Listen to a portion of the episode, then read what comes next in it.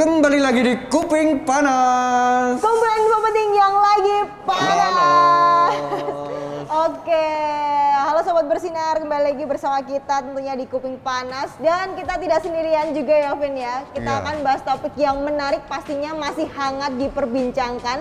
Karena ini masih PON ke-20 di Provinsi Papua. Dan kita akan membahas salah satu olahraga yang sedang dipertarungkan di PON 20. Dan baru pertama kali ini PON 20 yang ada di Papua itu menggunakan cabang olahraga e-sport. Betul sekali. Nah, penasaran seperti apa? Di samping kanan saya atau di tengah-tengah kita ini sudah ada Mas Willy Paul Rindo-Rindo dari Komisi 1 DPRD Kabupaten Klaten. Halo Mas, gimana kabarnya? Baik, baik. Gimana, sudah siap untuk membagikan informasi tentang e-sport kepada Sobat Bersinar? Sangat siap. Sapa dulu Sobat Bersinar Mas, kalau boleh. Sapanya gimana? Sobat Bersinar. Sobat Bersinar. Hai. Jadi viewers kita namanya Sobat Bersinar. Oh, Sobat Bersinar. Iya. Langsung saja kita akan bahas mengenai e-sport. Mas, kenapa sih e-sport ini bisa dijadikan olahraga? Padahal kan kalau dibilang ini nggak membutuhkan fisik yang banyak gitu ya. Membutuhkan untuk alat elektronik atau gadget. Terus kita hanya memainkan seperti ini gitu ya. Itu kenapa kok bisa dijadikan cabang olahraga gitu? Ya, sebenarnya pada dasarnya konsepnya sama seperti catur ya. Cuman kalau istilahnya tuh ratunya banyak gitu. Jadi kalau yang saya mainkan kan sementaranya Mobile Legends. Oke. Ya ada juga PUBG. Yang kemarin turnamen kan itu kalau nggak salah Free Fire sama satu lagi FIFA. Semua game ini hanya seputar strategi ya. Bagaimana semuanya itu bisa ada menang kalah, terus ada bagaimana caranya ini menjatuhkan lawan, ada momentum-momentum sama seperti olahraga, tapi pada dasarnya itu adalah olahraga itu adalah hiburan gitu, entertain. Jadi bagaimana ada yang menonton, ada yang melakukan olahraga itu sendiri. Nah, yang saya lihat ini e-sport itu adalah masa depan dari entertain. Jadi besok ke depan kan akan melek teknologi semua ya. Betul. Ya, jadi betul. Apalagi sekarang udah generasi Z yang gimana bahkan balita pun bisa pakai HP gitu istilahnya. Jadi kenapa dunia ini sudah memperkirakan ini akan menjadi olahraga, bahkan di Asian Games ada, di next Olympic mungkin ada. Itu karena peminatnya itu sudah banyak dan orang juga mau gitu untuk menonton ini. Nah, makanya mungkin dunia sudah mempertimbangkan ini sebagai olahraga karena entertain itu tadi. Jadi bagaimana caranya kita juga harus bisa memanfaatkan momentum ini, apalagi di Klaten ini banyak sekali yang berpotensi gitu. Ya, seperti itu. Oke. Ya.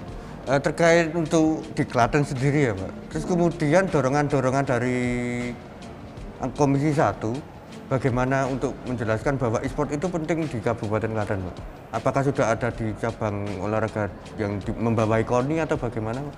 Kalau sementara ini kami masih komunikasi ya dengan KONI dan Diskominfo, apalagi kan kita rekanan dengan Diskominfo untuk Komisi 1 untuk membahas ini supaya KONI ini juga memperhatikan olahraga-olahraga seperti ini yang sebenarnya potensinya besar sekali, apalagi di Klaten ini banyak atlet-atlet e-sport yang tidak terpihai atau istilahnya sebenarnya dia berbakat tapi tidak ada wadahnya.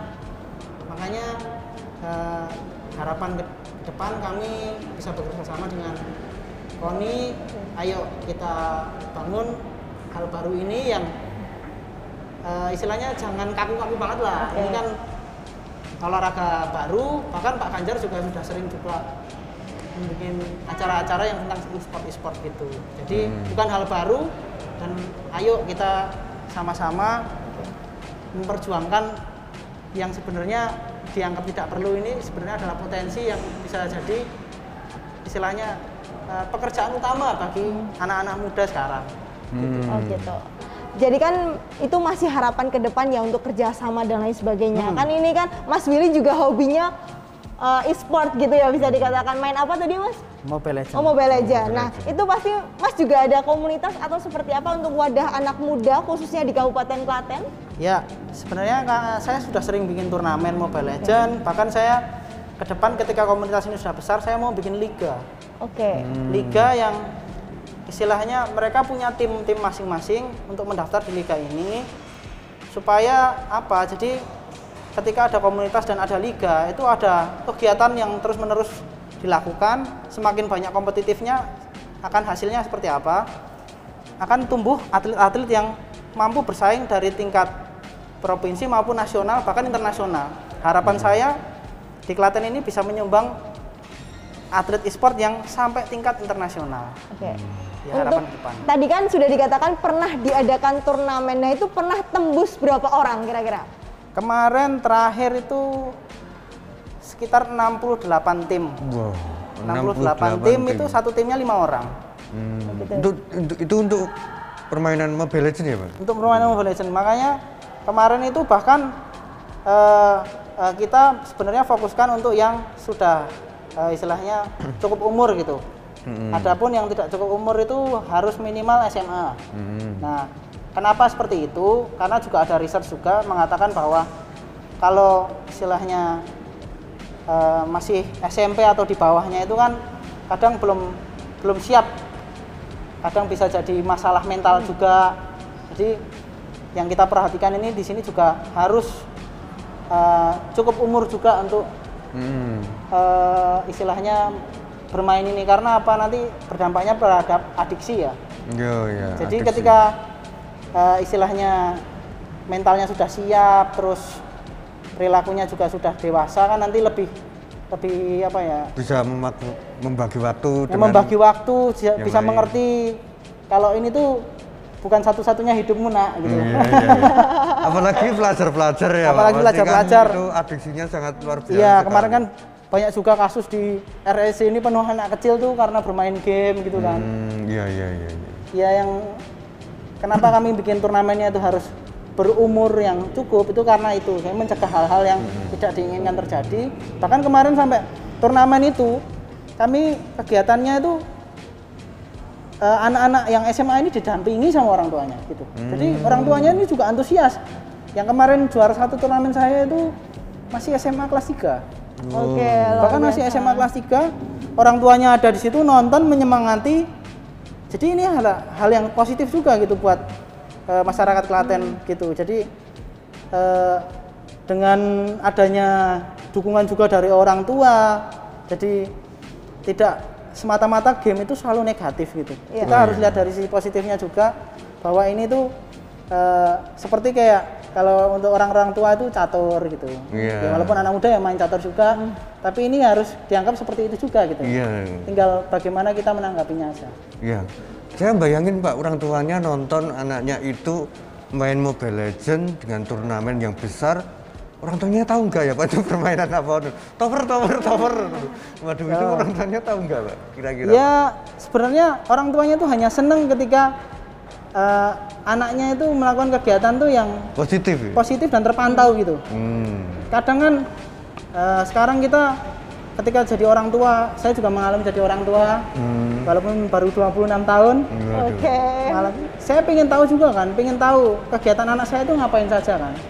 Nah, ketika ini saya kemarin itu bikin turnamen itu, orang tua harus mengetahui itu supaya apa ya ini, jadi orang tua bisa memantau kegiatannya ini positif nggak sih gitu, apakah di dalam situ pada mabuk-mabukan atau merokok atau ternyata enggak, mereka bener-bener gimana cara mikir strategi, gimana sih kita harus kalau di Mobile Legends harus pick apa sih biar bisa ngalahin itu. Mereka bener-bener diskusi di situ, mereka pelajari pola permainan musuh dan segala macam.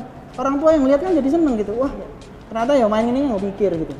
Ya, terkait ini Pak, sebagai anggota Komisi 1 yang membahas tentang termasuk juga di bidang teknologi informasi ya, Bapak ingin menyalurkan seperti apa Pak? Kalau secara anggota Dewan ya mungkin ya.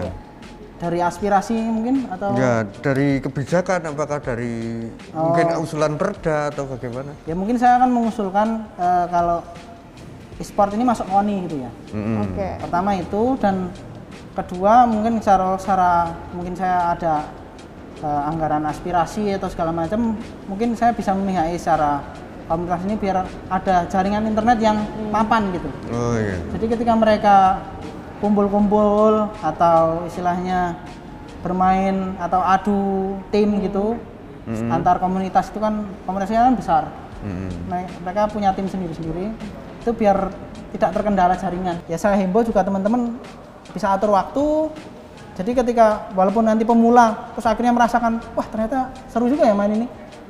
Ya saya harapkan teman-teman juga tahu kapan saatnya bermain, kapan saatnya ada tugas lain. Seperti mungkin belajar atau kuliah, atau mungkin bekerja, mau dari muda sampai tua itu memang bermain ini, tapi yang paling penting juga adalah manajemen waktunya ya, karena sekarang itu game apapun itu ya kalau dimainkan terus-menerus atau olahraga apapun ya tidak bagus juga, apapun yang kebanyakan juga nggak bagus. Iya, ya. Ini Pak, sekarang menjadi tertarik bahwa tantangan e-sport di Kabupaten Klaten itu perkembangannya itu seperti apa Pak? Tantangannya adalah belum adanya keperpihakan ya terhadap olahraga ini, dan mungkin masih dipandang sebelah mata. Makanya saya bikin komunitas ini, dan sebenarnya kemarin sudah dari komunitas kami sudah seleksi untuk PON ya di Jawa Tengah, cuman nggak lolos ya. Oke. Okay. Ya saya harapkan untuk ke depan itu bisa lolos gitu. Kemarin tuh sempat ikut juga dari tim kami, sudah mau seleksi terus kalah dengan kota mana saya lupa. Nah, akan lebih bagus lagi kan besok dengan persiapan yang lebih matang. Ya. Harapan kami kita bisa mewakili Jawa Tengah untuk maju PON. Amin. Semoga ya, apalagi sudah didukung oleh KONI itu sendiri ya. Ke depan ya, semoga kerjasama itu terus terjalin sehingga di Kabupaten Klaten juga banyak nih atlet-atlet e-sport yang bisa kita kirim ke ajang-ajang nasional gitu ya, mungkin internasional. Bahkan gitu, internasional. Ya. Harapannya gimana nih Mas Willy, apalagi di e-sport di Kabupaten Klaten kan terbilang cukup baru ya. Ini bagaimana pandangan Mas Willy ke depan, apalagi Mas Willy juga suka itu ya dengan e-sport ini, dan Mas Willy juga sebagai Komisi 1 di DPRD Kabupaten Klaten. Boleh disampaikan Mas Willy? Ya, harapan saya ke depan dengan adanya saya membuat liga e-sport ini akan menjadi suatu wadah yang besar untuk bisa merangkul orang-orang yang tidak rangkul tadi, orang-orang yang sebenarnya punya potensi tapi tidak punya wadah. Jadi ketika adanya liga ini, saya berharap teman-teman yang istilahnya punya bakat, punya potensi, dan dia istilahnya siap untuk berkompetisi bisa tersanggupi atau ada ruang untuk dia berkarya gitu. Nah, harapan saya juga turnamen ini akan saya adakan liganya, turnamennya itu sudah saya adakan. Nah, untuk mengikuti liga saya ini minimal harus 3 kali ikut turnamen kami, dan dia punya tim yang punya nama tim sendiri, dan itu akan terbagi di 26 kecamatan. Jadi akan saya bikin 26 tim yang dipertandingkan. Nah, di masing-masing kecamatan itu nanti ada pertandingan sendiri masing-masing untuk merebutkan slot istilahnya, slot liga. Seperti ya kayak kalau sepak bola itu liga 1 gitu ya. Nah, ini kalau di Klaten nanti akan ada 26 slot untuk direbutkan di liganya 3 utamanya. Nah, nanti tiap kecamatan ada pertandingan masing-masing. Nah, keunggulannya menang liga ini apa? Nanti dari pihak komunitas kami ini akan memfasilitasi dari segi gaming house-nya. Jadi internet, terus tempat latihan, tempat istilahnya belajar strategi segala macam akan ditampung oleh kami komunitas ini, sehingga ini akan dipersiapkan untuk menjadi next 4 tahun lagi itu untuk bertanding di PON. Jadi ketika nanti ada seleksi PON, tim Klaten ini sudah siap untuk bahkan mungkin kalau Tuhan menghendaki ya bisa mewakili Jawa Tengah gitu. Amin, amin. Amin. Menjadi harapan kita semua ya. Jadi harapan kita semua. Ya paling enggak Jawa Tengah ini menyumbang atlet juga gitu. Di Klaten ini menyumbang atlet untuk Jawa Tengah yang bisa maju ke PON selanjutnya dari bidang e-sport. Gitu, luar biasa. Oke, terima kasih untuk Mas Willy hari ini sudah memberikan luar biasa topik yang sangat menarik, apalagi e-sport ini juga masih ini ya euforia Pekan Olahraga Nasional 20 di Papua. Semoga ke depan kita bisa ke sana ya, mengirimkan atlet-atlet terkeren di Kabupaten Klaten. Terima kasih, sampai ketemu lagi Sobat Bersinar di topik-topik selanjutnya. Jangan lupa komen, like, subscribe di bawah ini. Oke, terima kasih. Saya Titi Rahman. Saya Afin Maulana. Dan tentunya saya Willy Paul Rindo-Rindo.